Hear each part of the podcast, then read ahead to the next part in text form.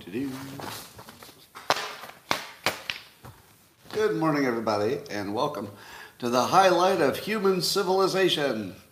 It's called Coffee with Scott Adams, and uh, you're very lucky to be here, especially if you're seeing it live.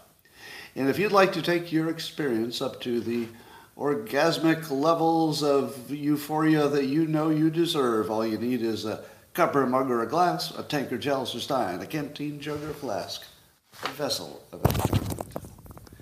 You also need my microphone put on.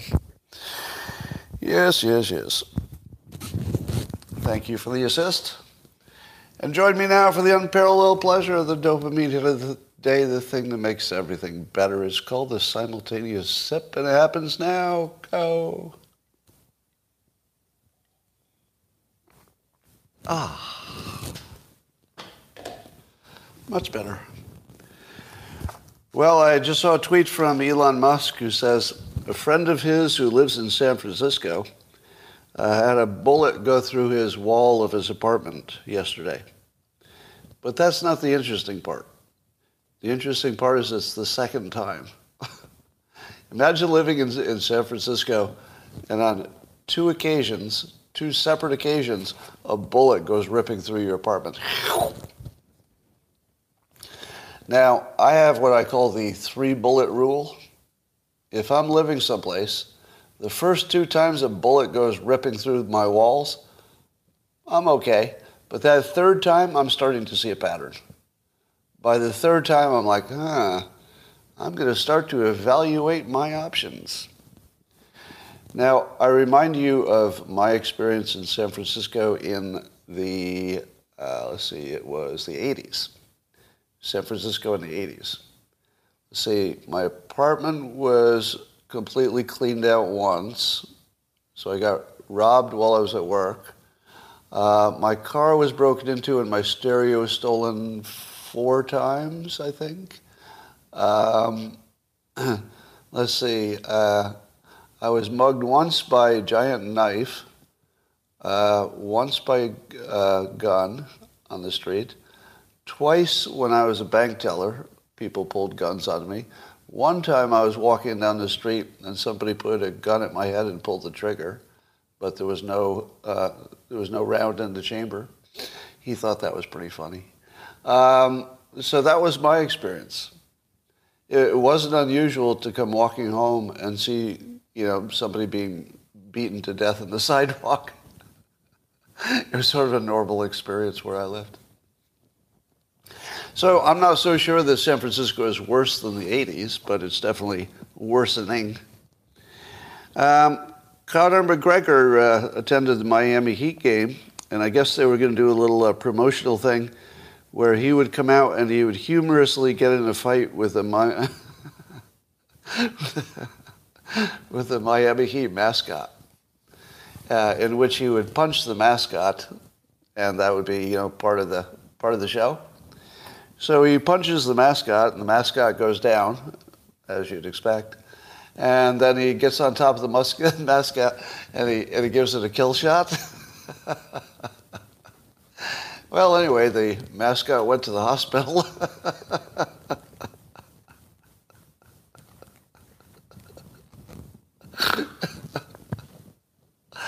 ah, and I'm wondering, I'm wondering how that job was described to the mascot. You know, was there a meeting beforehand in which the mascot probably has a boss, right? There's a boss of the mascots. And the boss was like, hey, we've got the best idea. You're going to love this. And the mascot says, great, great. What is it? What is it? He goes, you're going to share the stage with Conor McGregor. And the mascot's like, really? Really? The, like most famous MMA fighter of all time, Conor McGregor? Yes, that's great. That's great. Well, there's one more thing. Really? What is it? Well, Conor McGregor is going to punch you. Oh, what? Yeah, Conor McGregor is going to punch you. Well, I thought you I thought you said Conor McGregor is going to punch me. Yeah, he's going to punch you really hard. It'll be hilarious. Watch this. But uh, but he's going to hold his punch, right? He's not going to give me like a full force MMA punch, right? Oh, no, no. It's probably going to be three quarter speed tops. And besides, your mascot head will be protecting you, won't it? Well, it turns out that mascot head's a little softer than you'd expect, and uh, uh a 75% punch from a MMA fighter kind of hurts. Kind of hurts. So he's in the hospital. Anyway, it's not funny that somebody got hurt, but uh, I like management. I like bad management stories. So to me, this just sounds like a bad management story. Like they, they could have worked out a few more details before sending him out to get punched by the, the strongest puncher in the world. All right. I'm sorry, I shouldn't be laughing at that. I feel terrible about myself. I really do. But um, you might know that uh, I treat my mascots the same way. So, got that in common. All right. Uh, so now I've heard uh, Alan Dershowitz's take on the Trump legal risk from all of his boxes of secrets. And Dershowitz basically says there's no risk. And then I read Jonathan Turley, and he's got a slightly different take on it, but for different reasons. No risk. there's just no risk. All right, here's what Dershowitz says. Basically, most of the charges look like they can be easily defended against. In other words, the defense against most of what he did with the records, including not giving them back, I guess, doesn't um, doesn't rise to the level of crim of a, a criminal case, but might be a, a civil case of some kind and should have been handled that way, or some other kind of crime. So it wouldn't be the kind of thing that would keep him out of office or put him in jail. So there's most of the charges are in that easy to dismiss or easy to defend uh, concept because of some, I don't know, some records act that defines this area pretty well. So that's what Dershowitz says. He says there's one thing you have to worry about though. There's one, one part that might put him in jeopardy. And that's the audio that they have that alleges that he had a document that he even described as something that shouldn't be shown to people that uh, maybe he showed to somebody. Maybe he showed to somebody, which would be pretty bad if it were, you know, a really super secret document, which he said it was. He said it was still secret. And now this is the funny part. In Dershowitz, in the in the process of simply talking about the case, he offered up the perfect defense for the only part of the case that he thought was risky, which is the audio. And here's the perfect defense. Which do you think is more likely? Now, this depends on the writer's testimony as well, right? So you'd have to hear what the writer says about it. But which of these two things do you think is more Trump? I'm going to give you a uh, an example. I'll be I'll be Trump now. Oh man, I got these secret documents here. Got these secret documents. Um, why don't you read them? Here, here you go. Why don't you read them while I sit silently?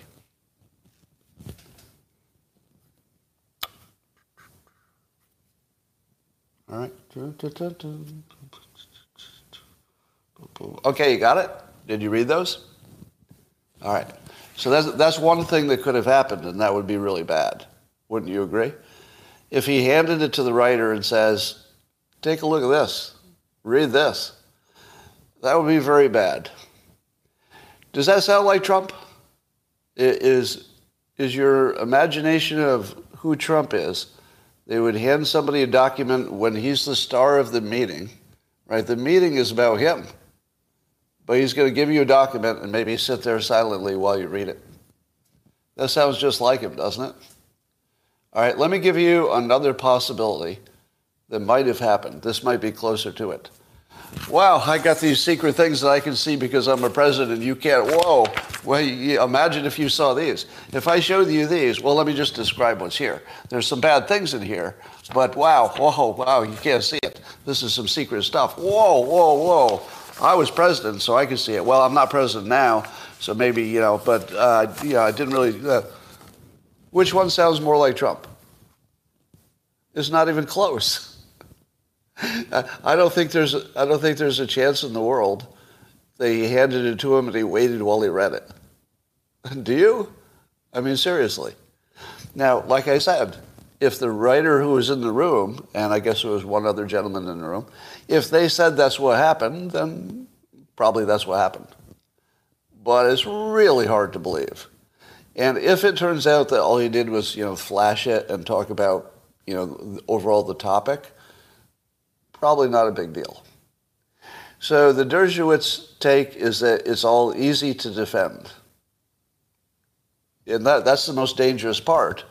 And we, we don't know all the details, but if it sounds the way it sounds on audio, in other words, if the story is just what you hear on the audio, there's no real risk. so that's the Dershowitz take. The Jonathan Turley take, I think, is cleaner and also to the same point. But his take is there's no way you could complete this trial before the election. You know, because everything takes years. So if they don't complete it before the election, Trump can pardon himself. Now that's Turley's view. Now, maybe the Supreme Court would disagree, but it wouldn't stop him from doing it, would it? I mean, maybe it would go to the Supreme Court, but I think they might agree. My take is that the Supreme Court is not going to say there is something in the Constitution that forbids the president from pardoning themselves. Because if, if the Constitution wanted that in there, it'd probably be there. If it's not there, it's not there. That should be the end of the story. You know, I'm, I'm no constitutional uh, scholar, but if it's not in there, it would be hard to imagine it was assumed to be there. Like, why would you assume that? Under, on what basis could you make the assumption that they meant it to be there? I, I see no argument for it whatsoever. All right, so it appears to me that the Democrats are trying to uh, win the next election uh, via a process of proving that everything Trump said about them is true and that it really is a witch hunt. By the way, Dershowitz says fairly directly yeah, this, this is a political act. Would you feel comfortable if you were the Democrats and, and somebody who is a lifelong Democrat, Dershowitz, and also you know leading scholar of this exact kind of stuff, tells you it's uh, obviously political. There's no doubt about it. It's not even a gray area. It's just obviously political. To me, this is absolutely confirming everything that Trump said about uh, people going after him, and they would go after you next because they're going after supporters too. So Trump is gaining energy. He is flipping uh, people who were, let's say, in the past they were anti-Trump or at least didn't care, and they've radicalized people to care a lot about defending Trump. They've also taken everybody else out of the news. Do you remember that big DeSantis news? I don't. Was there any? I don't know. You know, a few people uh, got into the race, but the only thing you heard about them is they got into the race. Do you, do you remember what uh, Chris Christie's policies are? No, you don't. Nobody knows. I mean, some Republican stuff, I guess. How about that Mike Pence? Who? Who? You just took him right out of the news. So I don't. I don't know what the Democrats are thinking. Are they thinking this is a good play? Because on day one, it looked like it was. I have to admit, on day one, when I heard all the charges and 37 charges and the, the pictures of the boxes in the bathroom at Mar-a-Lago, and I thought to myself, oh, that's worse than I thought. All this time, I thought it was going to be no big deal, but it's, oh, it's so much worse. And it took exactly, what, 48 hours for, you know, let's say Dershowitz and Turley to weigh in, two people that I trust on this stuff. Yeah, to basically say, nah, it's another one of those walls are closing and not much to look at here. Now, it'll be interesting and, you know, the process has to play through, but I don't think there's a risk. It, it looks like they just found the only way that you could guarantee Trump would get elected. Now, some would say that's their plan, Scott. Their entire plan is to look incompetent and look like liars until Republicans nominate Trump, and then they can beat him easily because he's so beatable in the general election. Let me ask you this. If Trump quit today, which will never happen, and DeSantis became the you know, presumptive nominee, how long would it take for DeSantis to be accused of something equally bad? Different, but just equally bad. About, yeah, about a minute. Yeah, he DeSantis would immediately become the anti-LGBTQ Hitler, right? Or, or Mussolini, because they like to keep it nice and racist. That's, that's how the Democrats like it, nice and racist. Call him Mussolini because he's Italian. So, all right, we'll keep an eye on that, but it sure looks like they're trying to uh, get Trump elected. All right, uh, George Soros has retired. I guess you could call it that and handed over control of his charitable stuff to his 37 uh, year old son. I guess he's got two sons, and it was not obvious that the, the younger one would take over. Now you say to yourself, well, Scott, that makes no difference whatsoever because the son is radicalized by the father, and uh, the, the son will just take on, you know, carry on, and maybe the son was in charge for a long time anyway. Maybe there's no difference at all. And maybe you're totally right. However, I would like to inject this little note of optimism. Uh, so Alex Soros is his name, the son, and you know he does say that defeating Trump is still important. You know he's definitely going to be political and even more political. And he says as long as money is part of the process, money will be part of the process, and he'll be part of that money process. However, here's something he said that uh, I feel gives you cause for hope. He says that he's a Bill Maher Republican. Another, and he said he went to bed watching, you know, Bill Maher at night. So, so now you, you have a pretty good shorthand for where he is politically. Are you worried about that? Would you be worried? Let, let's say it's true. Let's say it's true. And I don't think you'd make that up, right? That doesn't sound like something you would just come up with to sound good or something like that. That sounds real. My, my guess is he's genuinely a fan of Bill Maher. What is Bill Maher's opinion of the liberal prosecutors? Do you know his opinion? It's not a Democrat opinion. Bill Maher says it's gone too far and that the cities are hellholes and uh, I'm sure that he would think that the prosecutors are some part of that problem. So does that mean that Alex Soros might be influenced by the Bill Maher position that things have gone too far and that the craziness level has just reached a, you know, an unsustainable level for the republic? What do you think? Give, give me, all right, I'm just going to poll you. If you, if you think that he's going to agree more with George or Bill, just say George or Bill. Who do you think he's going to be more influenced by? George's father, George Soros, or Bill Maher? Just show me in the comments. See, mostly George's. And, you, and that wouldn't be surprising, right? You'd expect the father to have a big impact. And some say Bill. Yeah. Maybe, uh, I don't know, it looks like a 75% George, 25% Bill. Coincidence. Um, you could be right. Now, I do think that George will be um, influential on all the things that he was already agrees with. For example, I think the fact that George Soros was a Democrat largely guarantees that Alex will be one, has been one, will continue to be one. So I would say I would agree that George Soros is the primary influence because he's going to do some, uh, some Democrat liberal stuff with his money.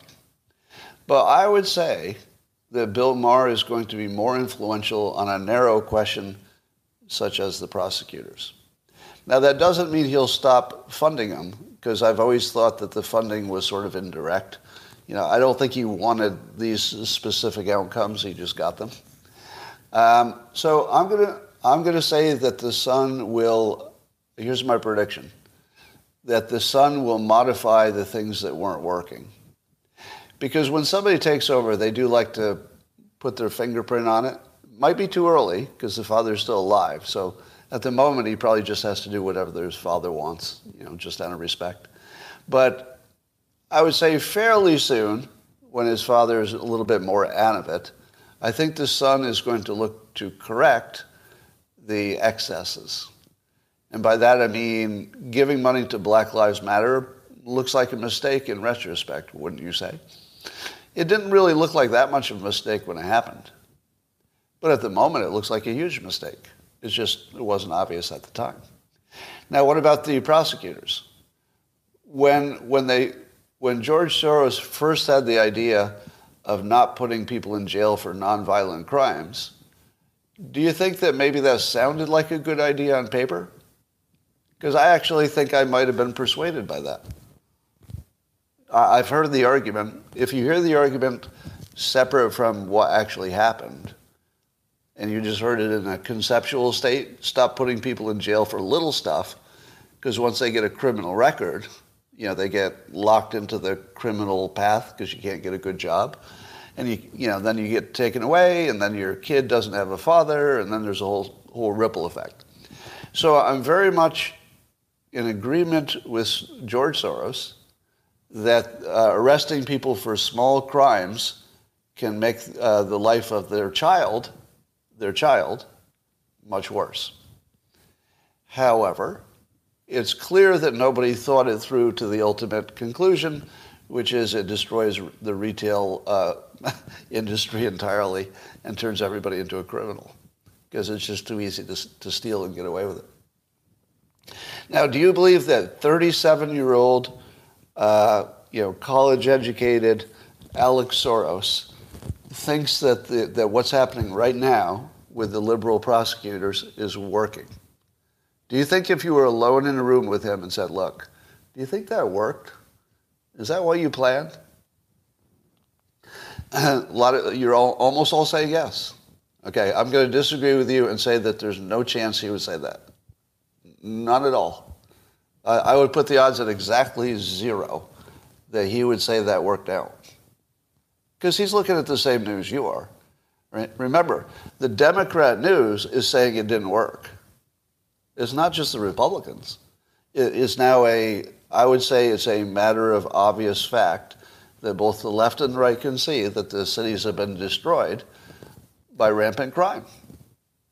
So you think that if you were alone with him in a room, he would say that worked out the way we wanted? Do you really believe that? You really believe he would say, yes, this is what we were looking for? All right, you got a little quiet there, didn't you? No, there's no chance he thinks that worked. There really is no chance. I'll, I'll, I'll respect your disagreement, okay? I will respect your disagreement because I know where it comes from. It's, it's not, it's not uh, an unthoughtful disagreement. It's a thoughtful disagreement, so I respect. I disagree completely. I think there's zero chance that privately he would say it worked. Do you think I should ask him if he'll talk to me? Maybe uh, do an interview?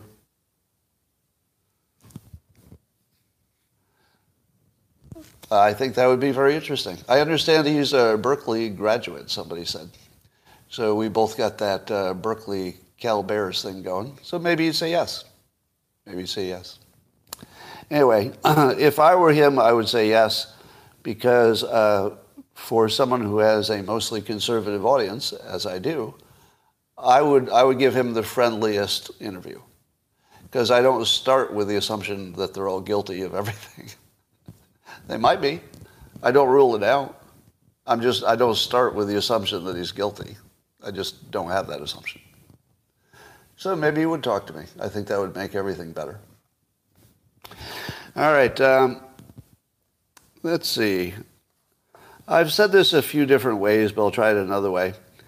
Um, in 2023, when somebody goes in public and says, no one is above the law, how do you hear that? Because in 2023, what I hear is, I'm going to do some dictatorship now uh, I'm going to take away your civil rights. That's what I hear. I no longer hear this as some kind of a statement of, you know, uh, constitutional lofty ideals. It just sounds like something the dictator says before they put your ass in jail. Oh, nobody's above the law, and you're in jail. It's, it's amazing how that changed in the era of Trump because we can see now, I mean, it's really, really, really obvious that the law is being applied differently. You know, you see the shoplifters coming in and taking what they want. Is that, is that equal application of the law? Not even close. Is Trump being treated the way anybody would be treated? Well, according to uh, the most storied and qualified lawyers of all time, no, not even close. So to, to imagine that somebody could go in front of the public and say nobody is above the law and not look like a fucking idiot, it's amazing they even still say it. It's just the dumbest thing you could say in 2023 when it's just so obviously not true. Yeah. It's not true. It doesn't even make you look smart when you say it. It now makes you look like you're a criminal, basically. you know, when, I see it, when Jack Smith said that, I immediately thought he was just a criminal. Now, not necessarily breaking a law, but not acting in the benefit of the republic, not doing the job he was tasked with doing, and uh, doing a hit piece on an American citizen that happens to be an ex-president. That's what I saw. To me, it just looked like a criminal talking like a criminal. You know, why do you rob banks? Well, that's where the money is. That's what it sounded like to me. All right, you following this UFO whistleblower? All right. Uh, I believe that almost none of you believe the UFOs are real and therefore don't believe the whistleblower. Am I right? Let me do another quick survey. Do you believe that the whistleblower talking about the aliens being, you know, being possessed, how many of you believe it's true? Yes or no? All no's on locals. Everyone is no. 25%. All right. Uh, we got uh, sprinkling of yeses on YouTube. Well, let me speak to the yeses, the people who think it's true. Uh, we now have new information that the uh, whistleblower says that uh, at least one of the vehicles, these captured UFOs, is bigger on the inside than on the outside. Huh. Huh. Where have I heard that before? It's a structure, some kind of a vessel or a ship that's bigger on the inside than the outside, huh? Well, there's Snoopy's doghouse. Snoopy's doghouse is bigger on the inside than the outside. And uh, let's see, in Doctor Who, there's the TARDIS. Looks like a phone booth, but when you go inside, it's a whole big ship. Yeah. So how do you feel now? You, you, those of you who think that UFO story and the whistleblower are true, uh, that sound good? Still? And he also added that one of the crafts is the size of a football field. Yeah, there's something the size of a football field that crash landed and nobody got a picture. I mean, nobody, nobody outside the government, nobody got a picture. Yeah. So you're still feeling pretty good about that, uh, that UFO whistleblower? Feeling pretty confident about that? All right. Well, the Unabomber died in prison, and some are saying it was suicide, and some were saying, I don't know. I, I, am not interested in the Unabomber. Can I get can I get a vote of agreement here? We don't care about the Unabomber dying at 80, do we? Nobody cares. You know, but yeah, here's a uh, true story. The uh, Unabomber actually caused me some problems. So the Unabomber and his situation actually overlapped with my personal life. True story. So when the so when stuff was blowing up, and I make sure I got this story right. This I think this was the Unabomber. Maybe it was a different bomber, but uh, weren't they saying that the packages had some way to tell that they were uh, maybe a problem? Because it'd be something in the return address that sounded like a tree or something. What, there, was some kind of signal that uh, or no return address or something. Yeah. So there, there was something we were told that if the if the package looked um, sketchy, that you should call the police. Well, I actually got a sketchy package that had a return address that had one of the one of the sort of keywords in it that tells you it might be a bomb.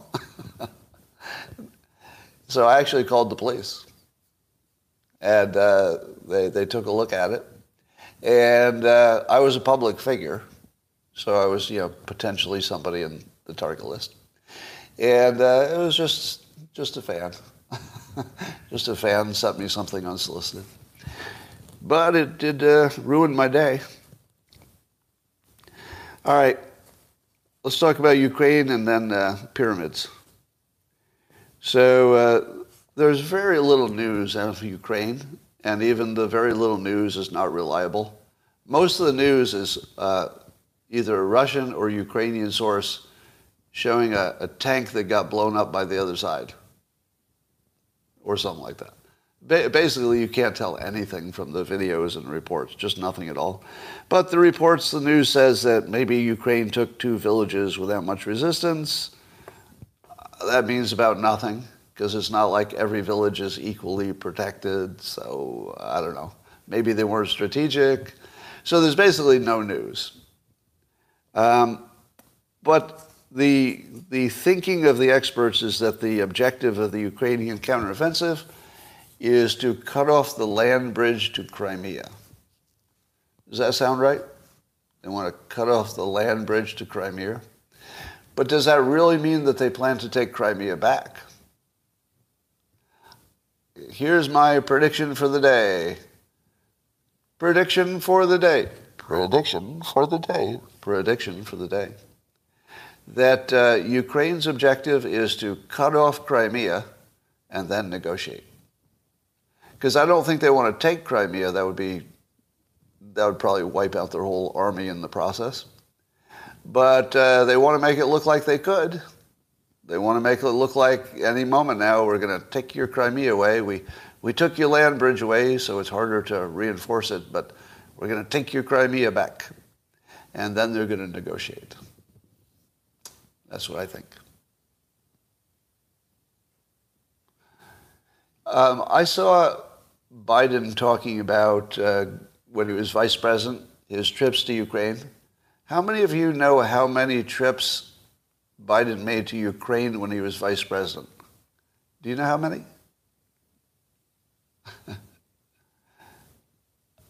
uh, somebody's saying 25. I think it was in the high teens. It was like 17 or something. Now, how many times does any vice president go to any specific country during the term of the vice presidency? How many times has Kamala Harris gone to Central America? Once? Once? Can you give me any good reason why a vice president would go to any foreign country 17 times?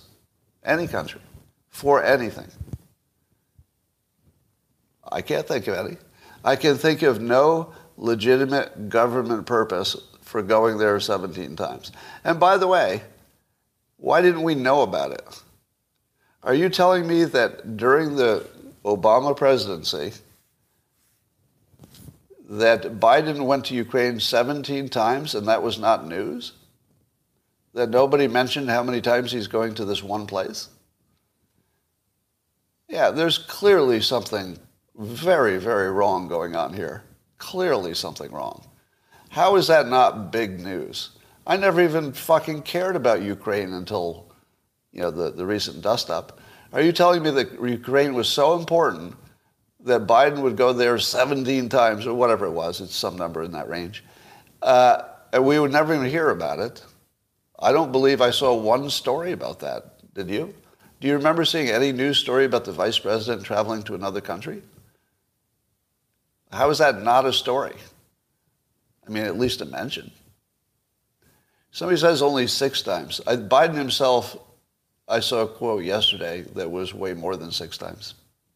Now, he might have been lying, but I guess that's another story. Yeah, that's too many times. Too many times. there's something wrong there. All right.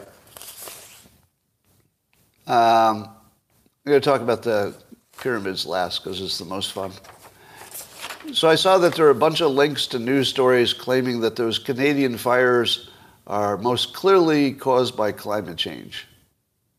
At the same time that the satellite imagery shows that there were a whole bunch of fires set at exactly the same time. now, I am genuinely, genuinely curious. Did the people who wrote those argue, uh, articles blaming climate change, did they believe what they wrote? You're, you're saying it's lightning, but there's always been lightning. there's never not been lightning. But whether it was lightning or whether it was arson, and it certainly looks like arson, but whichever it was, neither of those have anything to do with forest fires because the number of forest fires is down. It's not up, it's down. so, but don't you wonder if the people who wrote the stories actually believed what they wrote? Because usually, um,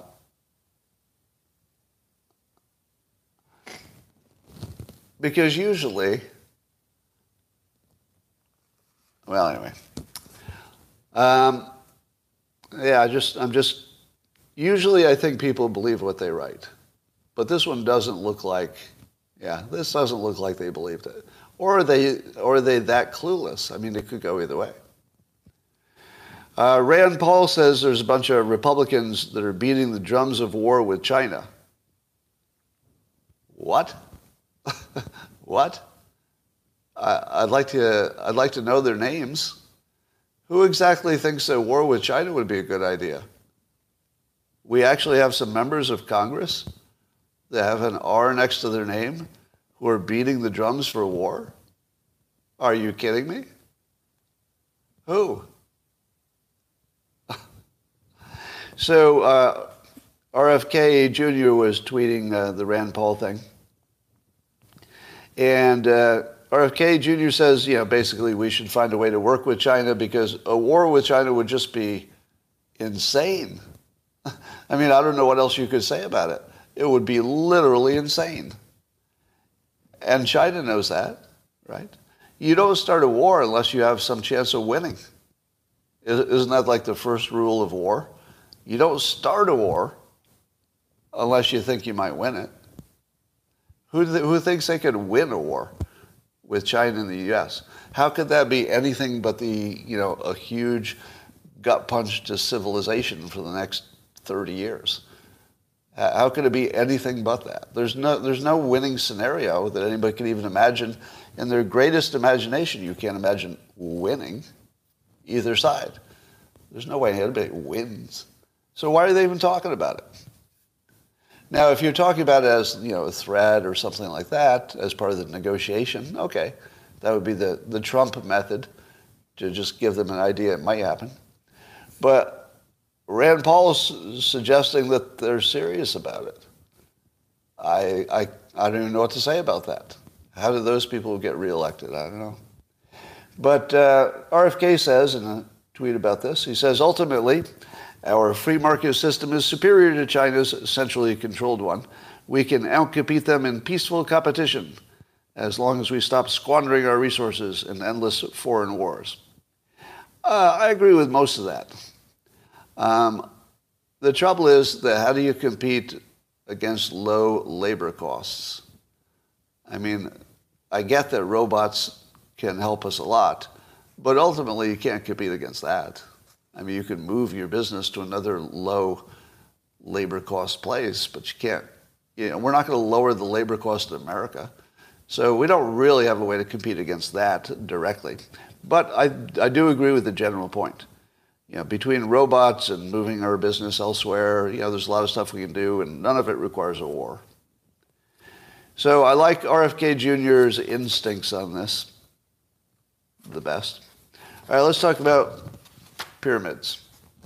So I watched a uh, video on YouTube yesterday that uh, makes some claims that I've seen before, and I can't remember the name of the video. The video. I wish I could.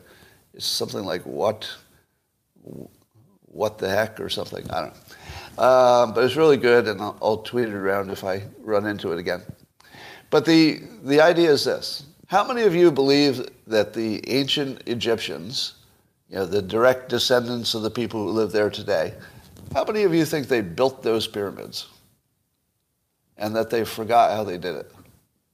Does that sound, does that sound remotely possible to you? it doesn't to me. Honestly, it never sounded real to me. I just don't believe that the descendants used to know how to build pyramids, but now they don't. I no, I'm sorry. I just don't believe it.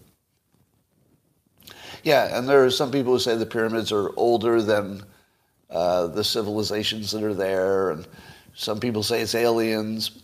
Now, do you know that they've never found a mummy, a, a dead leader, in a pyramid? And we were taught uh, we were taught in school that these were burial tombs for the dead leaders. They've never found one in there, nor have they ever found evidence one has ever been in there. There's one sarcophagus, but it doesn't look like it ever had a body in it. and, the, and the one sarcophagus is not even in an ornate pyramid. It's in a pyramid that doesn't even have like wall writing. So it doesn't look like it was even made for a leader. It looks like it had some utility. Right? All right, so here's the theory that uh, I'm actually a little bit convinced by. It goes like this. The, the outside of the pyramids, which uh, have mostly crumbled with age, used to have a, a different kind of rock that was covering the rough edges, so it was more smooth. And that kind of rock we know has uh, uh, electrical insulation properties. It had electrical insulation properties. I think it was limestone, yeah. Now, that alone doesn't tell you much because, you know, rocks have different qualities. They just use limestone.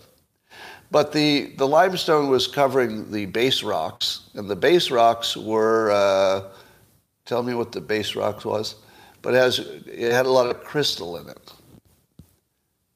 Sandstone? Granite? Was it granite? Whatever it was, some kind of red granite, somebody says. But whatever that rock was, apparently it had a lot of uh, crystals in it. Now, the nature of crystals is if you uh, compress them, they create electricity. I'm sorry, quartz. Quartz, not crystals. Quartz. Quartz, quartz, quartz, not crystals. So there's quartz in the rock. When you compress quartz, it turns into uh, electricity. Now, if you were to uh, have a quartz watch and you shook it, the shaking itself would be enough to create electricity to run your watch. Yeah, the piezo, yeah, piezoelectric uh, process.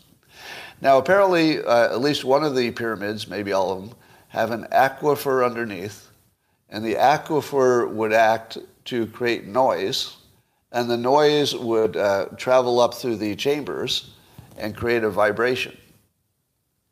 And the vibration that it would create would activate the quartz because any movement of the quartz creates that little bit of electricity. And because the pyramids are massive, it sums up all those you know, tiny little electrical signals until you have a massive electrical um, power plant. And apparently, there's some indication that the top of the pyramid was gold you know, sort of like an electrical conductor situation. Now, here's the fun part.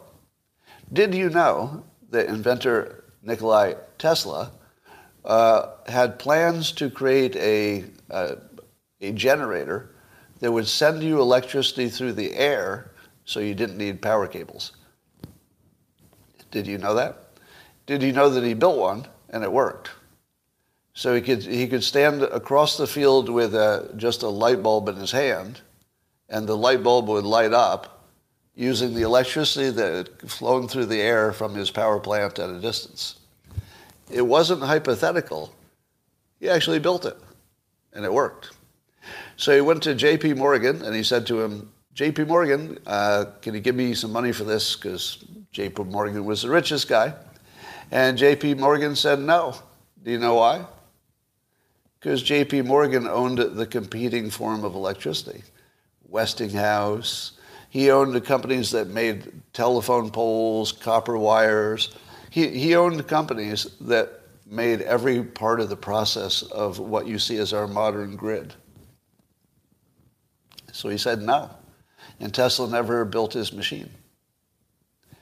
So it looks like the pyramids are actually a Tesla, you know, a, in, the, in the form of Tesla, kind of a power generating device that was designed to send electricity through the air to some recipient. Which would also explain why the, you know, the pyramids are largely in one area just like we would build a second power plant where a current power plant is. I mean, you would put them where you already had one, but you needed a little more. So I'm actually kind of persuaded by that theory. I'm not going to say it's 100% true, but I am now persuaded that there probably was a civilization um, that was advanced, came before us, and has died out. Um, how did they learn that thousands of years ago? The idea would be that there was once an advanced civilization that was not related necessarily to the ancient Egyptians, but rather there was somebody who knew how to do this stuff and maybe had power over them or influence and you know, worked with the locals because they needed a lot of labor to do this stuff. Now, I have another theory. If it's true that the pyramids were about vibration, uh, which that's the theory, that it, it had to vibrate at a certain level in order to put out the electricity, and so that the entire design was to cause vibration of a specific type. If the ancients who built that were big on vibration, do you think they could have used vibration to cut the rocks? In other words, could you, let's say you had a, a saw or a wire, I don't know, something like that, and you just use vibrations, could you vibrate it enough that it would uh, make a clean slice through a rock? I don't know. Just a question. I've never seen anybody try it, but if they were if they were capable enough to create the pyramids as a power source, would they, and using vibration, would they also know enough how to use vibration to cut the rock? Maybe. Maybe there's an exact vibration that cuts rock. How about that? If you were to try every every kind of vibration against a rock with you know some kind of cutting tool, do you think it would be the same at every vibration? I'll bet not. I'll, I'll bet there's some vib. Oh, you think it would be? High pressure water can cut steel. Yeah, I've also thought about the high pressure water because they could do that, right? So here, here's how the ancients could create a high pressure water cannon. You, because we know they, they could move large rocks. How would they do it? They would uh, just put large rocks on top of a uh, container of water. The large rock would push it down and put pressure on it and then they've got a little hose thing, and the pressure comes out because there's a giant rock on top of the water, you know, with a seal. So could the ancients have built a, a powerful high pressure water cannon? I think they could have. Yeah, I think they could have. It would be hard to get the uh, the nozzle to work if they didn't have good metal, I suppose. But if they had a gold top on their pyramid, they knew how to work with metal a little bit. Well, okay, maybe they had electricity, so they just had power tools. Maybe that's it. Um, maybe they had the flex hose. I just bought one of those. they have no pictures, so they never documented it. Uh, all right. What do you think of that theory? Would that explain everything? To me, that answers all the questions. Oh, no? Doesn't explain everything? What, what would be unexplained by it? Uh, the Why Files. Oh, I think I think is that what I was talking about? Was that the Why Files? That might be the one I'm talking about. It had a, a water, a Y in the name. Dunning Kruger. I'm not sure what sense you're using that. Stones are still a mystery, yes. Don't need volume, only elevation. Oh, that, that's true. Um, check the hieroglyphics. Yeah, the hieroglyphics, apparently there are no hieroglyphics on any pyramids that show how the big rocks were moved. Can you believe that? The, the most impressive, amazing part of building a pyramid is how do you move those big rocks?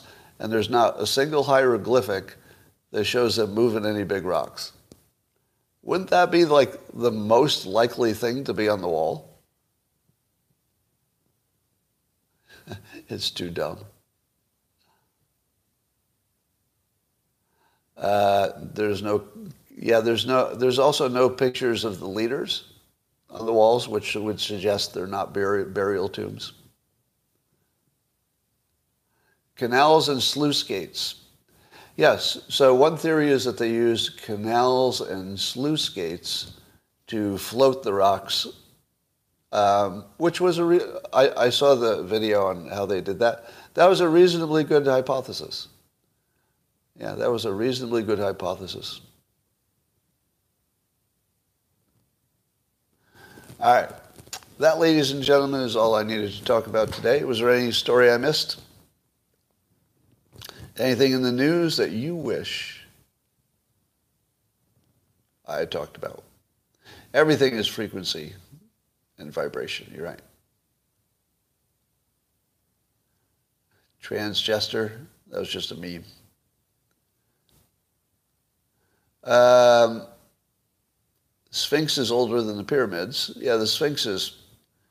Uh, now, correct me if I'm wrong. Did I see that uh, there's more than one Sphinx? There's the Egyptian Sphinx, but there's uh, at least one other Sphinx somewhere, right? There's one great one, but there are other ones. Yeah, in Las Vegas. Uh, I, I, think the fact that there are other sphinxes built, you know, in the ancient times, uh, suggests that uh, there's some common civilization that touched the primitives.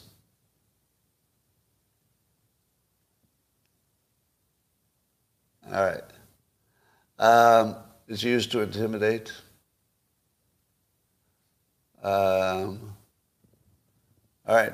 I'm going to say uh, bye to uh, YouTube. Thanks for joining.